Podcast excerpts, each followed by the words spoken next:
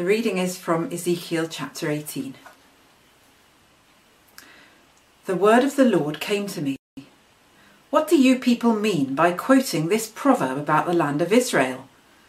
The parents eat sour grapes and the children's teeth are set on edge. As surely as I live, declares the sovereign Lord, you will no longer quote this proverb in Israel, for everyone belongs to me, the parent as well as the child. Both alike belong to me. The one who sins is the one who will die. Suppose there is a righteous man who does what is just and right. He does not eat at the mountain shrines or look to the idols of Israel. He does not defile his neighbour's wife or have sexual relations with a woman during her period. He does not oppress anyone, but returns what he took in pledge for a loan. He does not commit robbery, but gives his food to the hungry and provides clothing for the naked. He does not lend to them at interest or take a profit from them. He withholds his hand from doing wrong and judges fairly between two parties. He follows my decrees and faithfully keeps my laws. That man is righteous. He will surely live, declares the sovereign Lord. Suppose he has a violent son who sheds blood or does any of these other things, though the father has done none of them. He eats at the mountain shrines. He defies, defiles his neighbour's wife. He oppresses the poor and needy. He commits robbery. He does not return what he took in pledge. He looks to the idols. He does detestable things. He lends at interest and takes a profit. Will such a man live? He will not. Because he has done all these detestable things, he is to be put to death. His blood will be on his own head. But suppose this man has a son who sees all the things his father commits, and though he sees them, he does not do such things. He does not eat at the mountain shrines or look to the idols of Israel. He does not defile his neighbour's wife. He does not oppress anyone or require a pledge for a loan. He does not commit robbery, but gives his food to the hungry and provides clothing for the naked. He withholds his hand from mistreating the poor and takes no interest or profit from them. He keeps my laws and follows my decrees. He will not die for his father's sin. He will surely live. But his father will die for his own sin, because he practiced extortion, robbed his brother, and did what was wrong among his people. Yet you ask, why does the son not share the guilt of his father? Since the son has done what is just and right, and has been careful to keep all my decrees, he will surely live. The one who sins is the one who will die. The child will not share the guilt of the parent, nor will the parent share the guilt of the child. The righteousness of the righteous will be credited to them, and the wickedness of the wicked will be charged against them. But if a wicked person turns away from all the sins they have committed, and keeps all my decrees, and does what is just and right, that person will surely live they will not die. None of the offences they have committed will be remembered against them. Because of the righteous things they have done, they will live.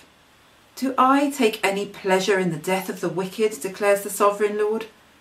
Rather am I not pleased when they turn from their ways and live. But if a righteous person turns from their righteousness and commits sin and does the same detestable things the wicked person does, will they live? None of the righteous things that person has done will be remembered. Because of the unfaithfulness they are guilty of, and because of the sins they have committed, they will die. Yet you say, The way of the Lord is not just. Hear you, Israelites, is my way unjust? Is it not your ways that are unjust? If a righteous person turns from their righteousness and commits sin, they will die for it. Because of the sin they have committed, they will die.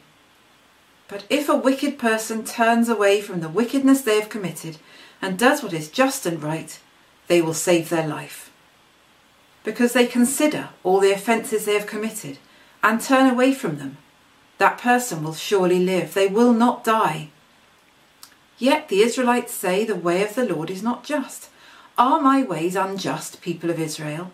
Is it not your ways that are unjust? Therefore, you Israelites, I will judge each of you according to your own ways, declares the sovereign Lord. Repent, turn away from all your offences, then sin will not be your downfall. Rid yourselves of all the offences you have committed, and get a new heart and a new spirit. Why will you die, people of Israel? For I take no pleasure in the death of anyone, declares the sovereign Lord. Repent and live. Good evening, everyone. It's great to be with you again. Is change possible? That's a very significant question. As we go on in the Christian life, we see ourselves battling the same old sins, and we wonder Will I ever change? Surely God will get fed up of me and give up on me. The message of Ezekiel 18 is that change is possible. Change is not immediate. It doesn't happen overnight. Sometimes it takes years to take effect. But when we repent, when we truly say sorry to God for our sins, and when we turn away from our sin, gradually God changes us. This is called sanctification. Sanctification is where God makes us holy, makes us sainted. It doesn't happen all in one go. It doesn't happen overnight. But it happens. So if we struggle with swearing or lust or dishonesty or any other sin, God might be gracious to us and we're set free overnight.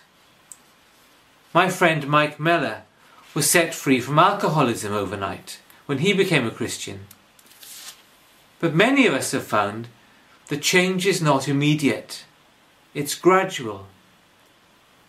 But it happens.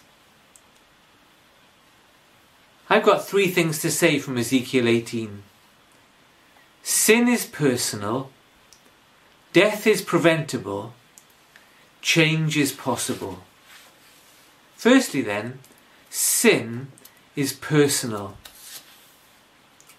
Ezekiel begins by quoting a well known Israelite proverb The parents eat sour grapes, and the children's teeth are set on edge. In other words, what the parents do affects the children. This is obviously very true. We're all the products of our upbringing. Our parents shape us very significantly. But God says here in verse 3 You will no longer quote this proverb in Israel. It is not that God is going to punish the children for the sins of the parents. Rather, sin is personal. The one who sins is the one who will pay. Children will not pay for their parents' sin. Verse 4 The one who sins is the one who will die. Then, through Ezekiel, God tells the story of a father, a son, and a grandson. There is a righteous man in verse 5. He does what is just and right. This is the kind of man we can look up to. Let's call him Mr. Well Behaved. He does what is just and right. He doesn't take part in false religion. He doesn't take part in idolatry. He doesn't eat at the mountain shrines. He's faithful to his wife. He doesn't oppress people.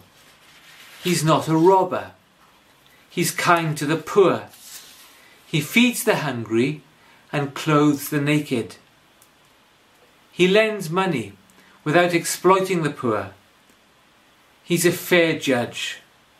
God says, verse 9, He follows my decrees and faithfully keeps my laws. That man is righteous. he will surely live. However, Mr. Well Behaved has a son, and we might call him Mr. Badly Behaved. Verse 10 He's violent. He worships false gods. He's sexually immoral. He oppresses the poor and needy. He is a robber. He exploits the poor by money lending. Verse 13b Will such a man live? He will not. Because he has done all these detestable things, he is to be put to death. His blood will be on his own head. So Mr. Well Behaved has a son called Mr. Badly Behaved. And then Mr. Badly Behaved has a son called Mr. Well Behaved the Second. We took a similar approach to the naming of our children. We named them after their grandparents. Becca's parents are called Rob and Mim, and we called our children Rob and Mim. They also have middle names taken from my parents. So Robbie is Robert Kenneth, after my father, and Mimi is Miriam Helen, after my mother. In case you're wondering what happened to Lizzie, she's named after Queen Elizabeth II, because Lizzie was born in the Queen's Golden Jubilee. But that's beside the point. Tonight we're thinking about Mr. Well Behaved, Mr. Badly Behaved, and Mr. Well Behaved Second. Verse 14 The grandson, Mr. Well Behaved Second, sees all the sins his father commits, and he decides he's going to be different. He's going to be well behaved like his grandfather. He's not an idolater.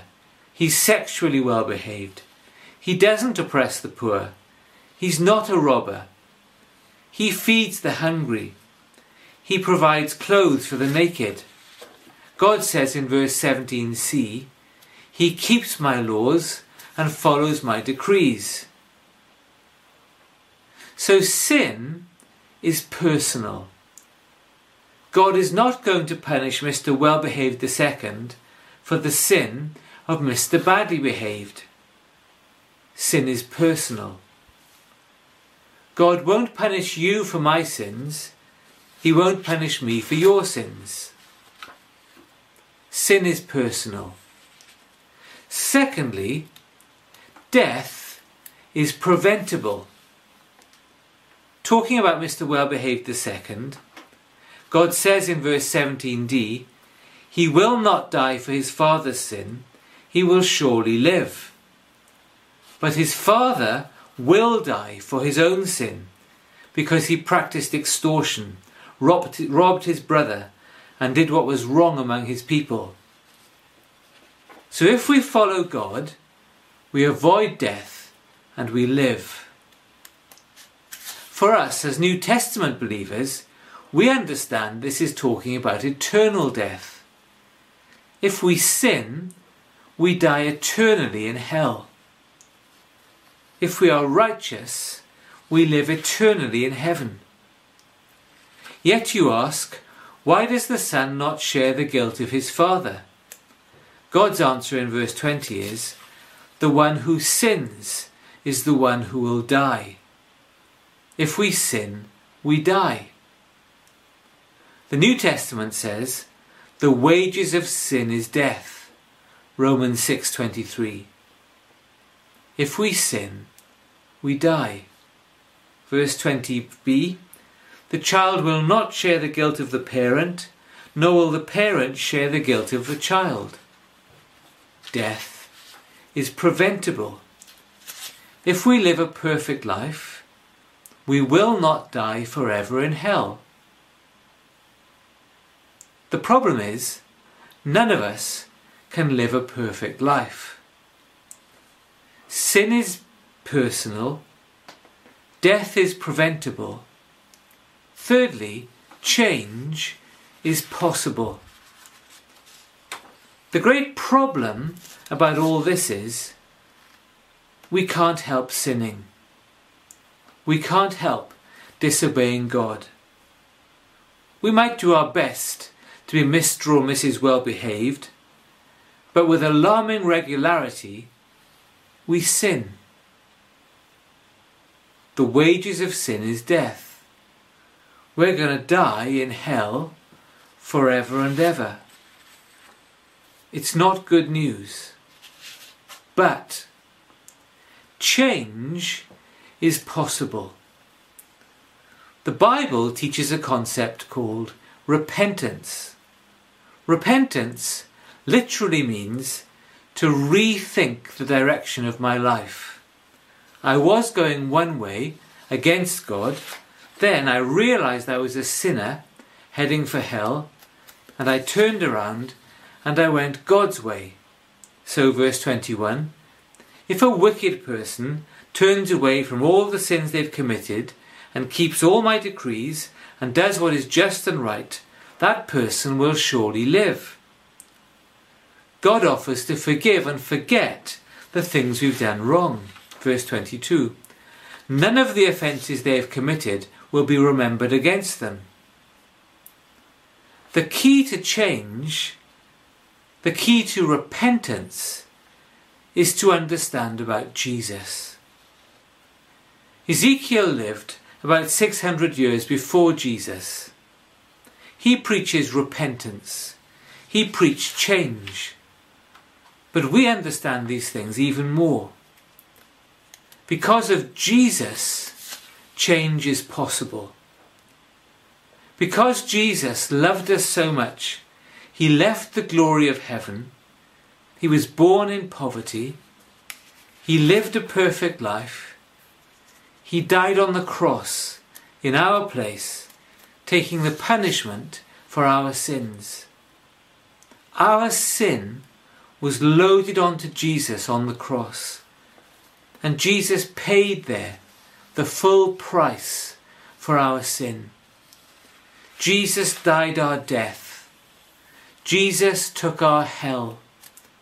Jesus took God's righteous anger for our sin. And a great exchange takes place. Jesus takes our sin on himself on the cross, and he gives to us his righteousness, his perfection. Sin is personal, but Jesus takes responsibility for my personal sin. Death is preventable, but only if I'm given the righteousness of Jesus as a gift. Only the righteous will live. And I can only be righteous if Jesus gives me his righteousness. I can be respectable I can stay within the law of the land. I can look impressive to other people. But I can't fool God. God can see my mind and my heart. God sees all my wrong thoughts that you never see. God sees the wrong attitudes in my heart that I can hide from other people. God says, I deserve death in hell forever and ever. But Jesus has taken that punishment. And I can now be given Jesus' righteousness. And so I can live in heaven forever and ever. Sin is personal, death is preventable, change is possible. Ezekiel acknowledges the possibility of change in verse 21 and following. The wicked person here turns away from his sin and lives a righteous life. That person will live. Jesus makes this possible. Verse 22 None of the offences they have committed will be remembered against them. All our sin is nailed to the cross of Jesus. God sees that justice has been satisfied, his anger has been satisfied, and God forgives and forgets our sin. The way to change in verse 22 is to become righteous. This is only possible through Jesus.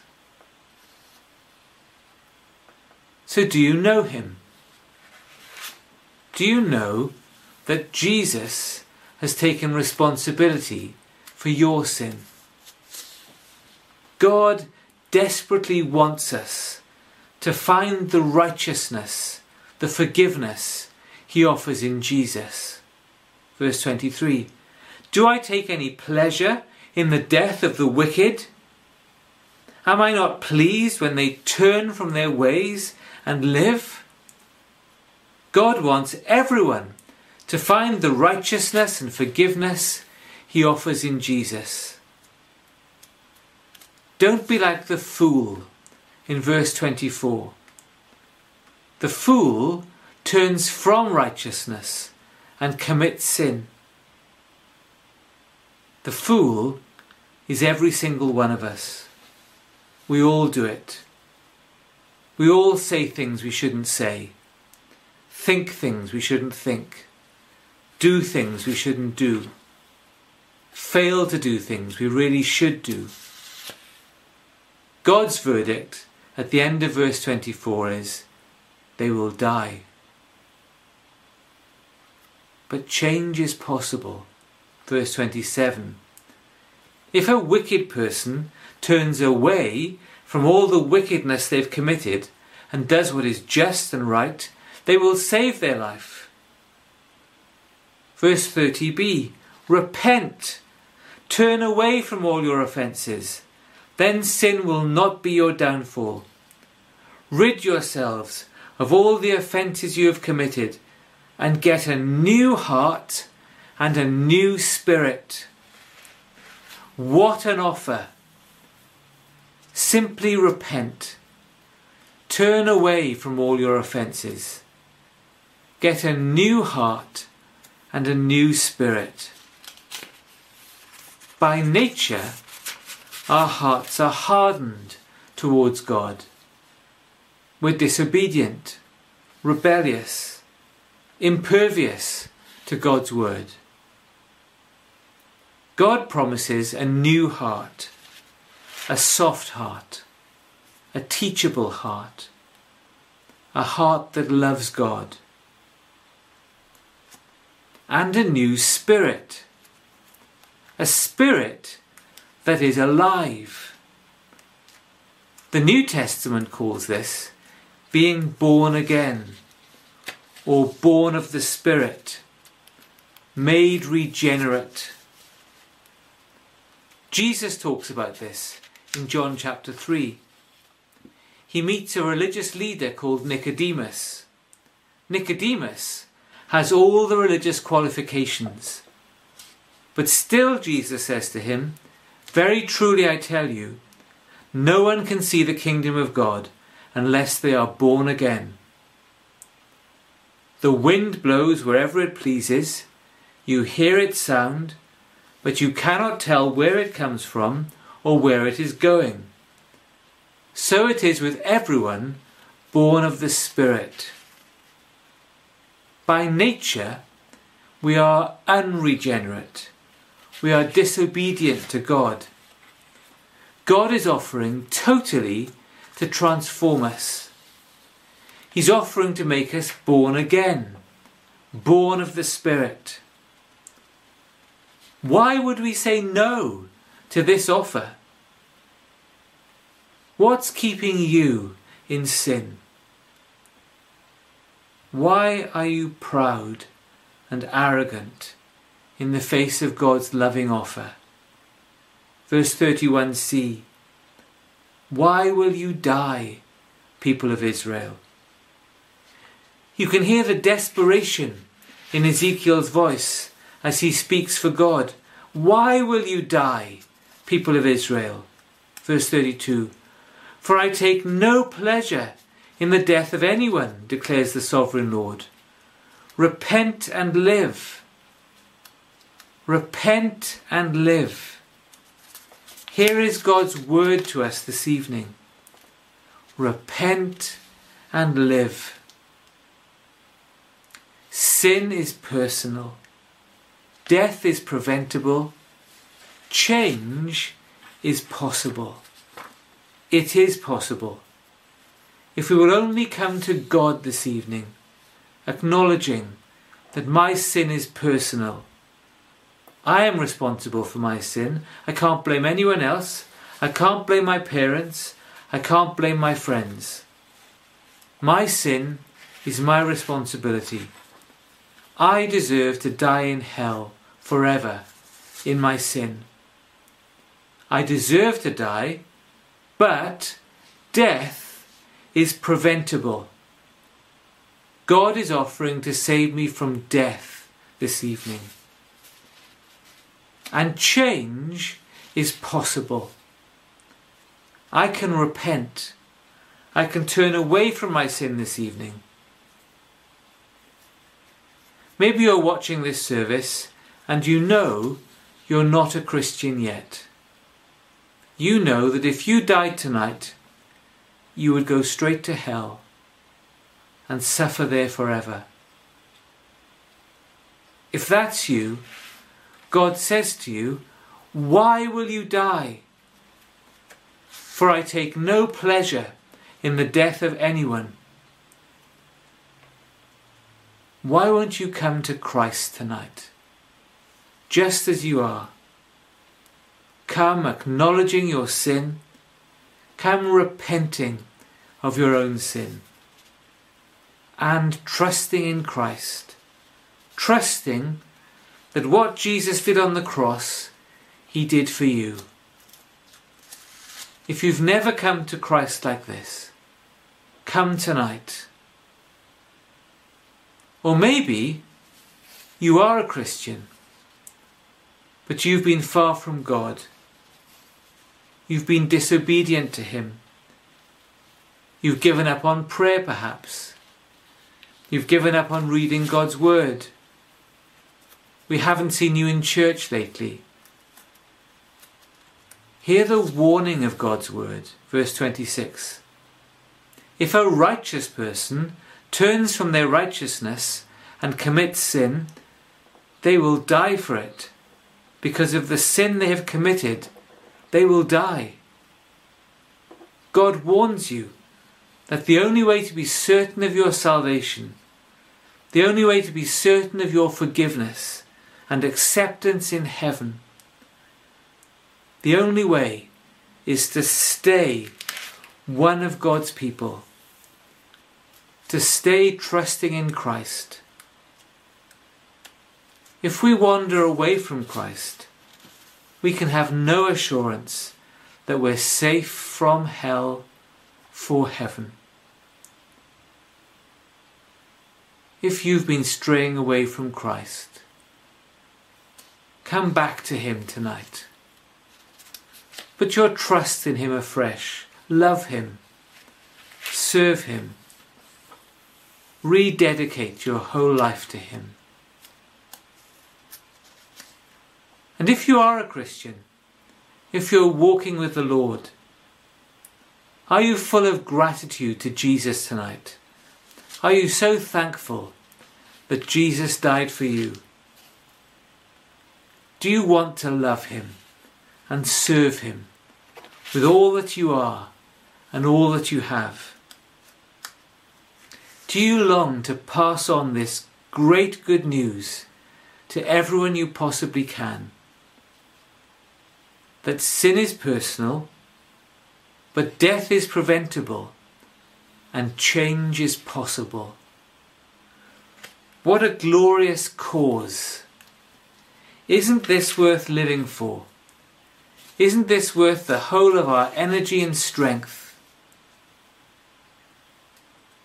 we started by asking, is change possible? It is possible. God is offering to change us. God is offering us a new heart and a new spirit. God will work on us if we belong to Him. He will sanctify us. He will make us like Jesus. So that one day, when we stand before Jesus, the work of sanctification will be complete. We shall see him and we shall be like him. 1 John 3 verse 2. Live for that day. Live for this reality. Don't be distracted. Don't be led astray. Keep living for Christ. Let's pray together.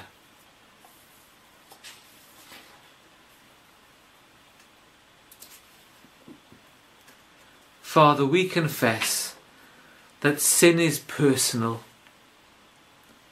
Lord, we take personal responsibility for our own sin. We can't blame our parents. We can't blame anyone else. It's our fault, Lord. We are disobedient.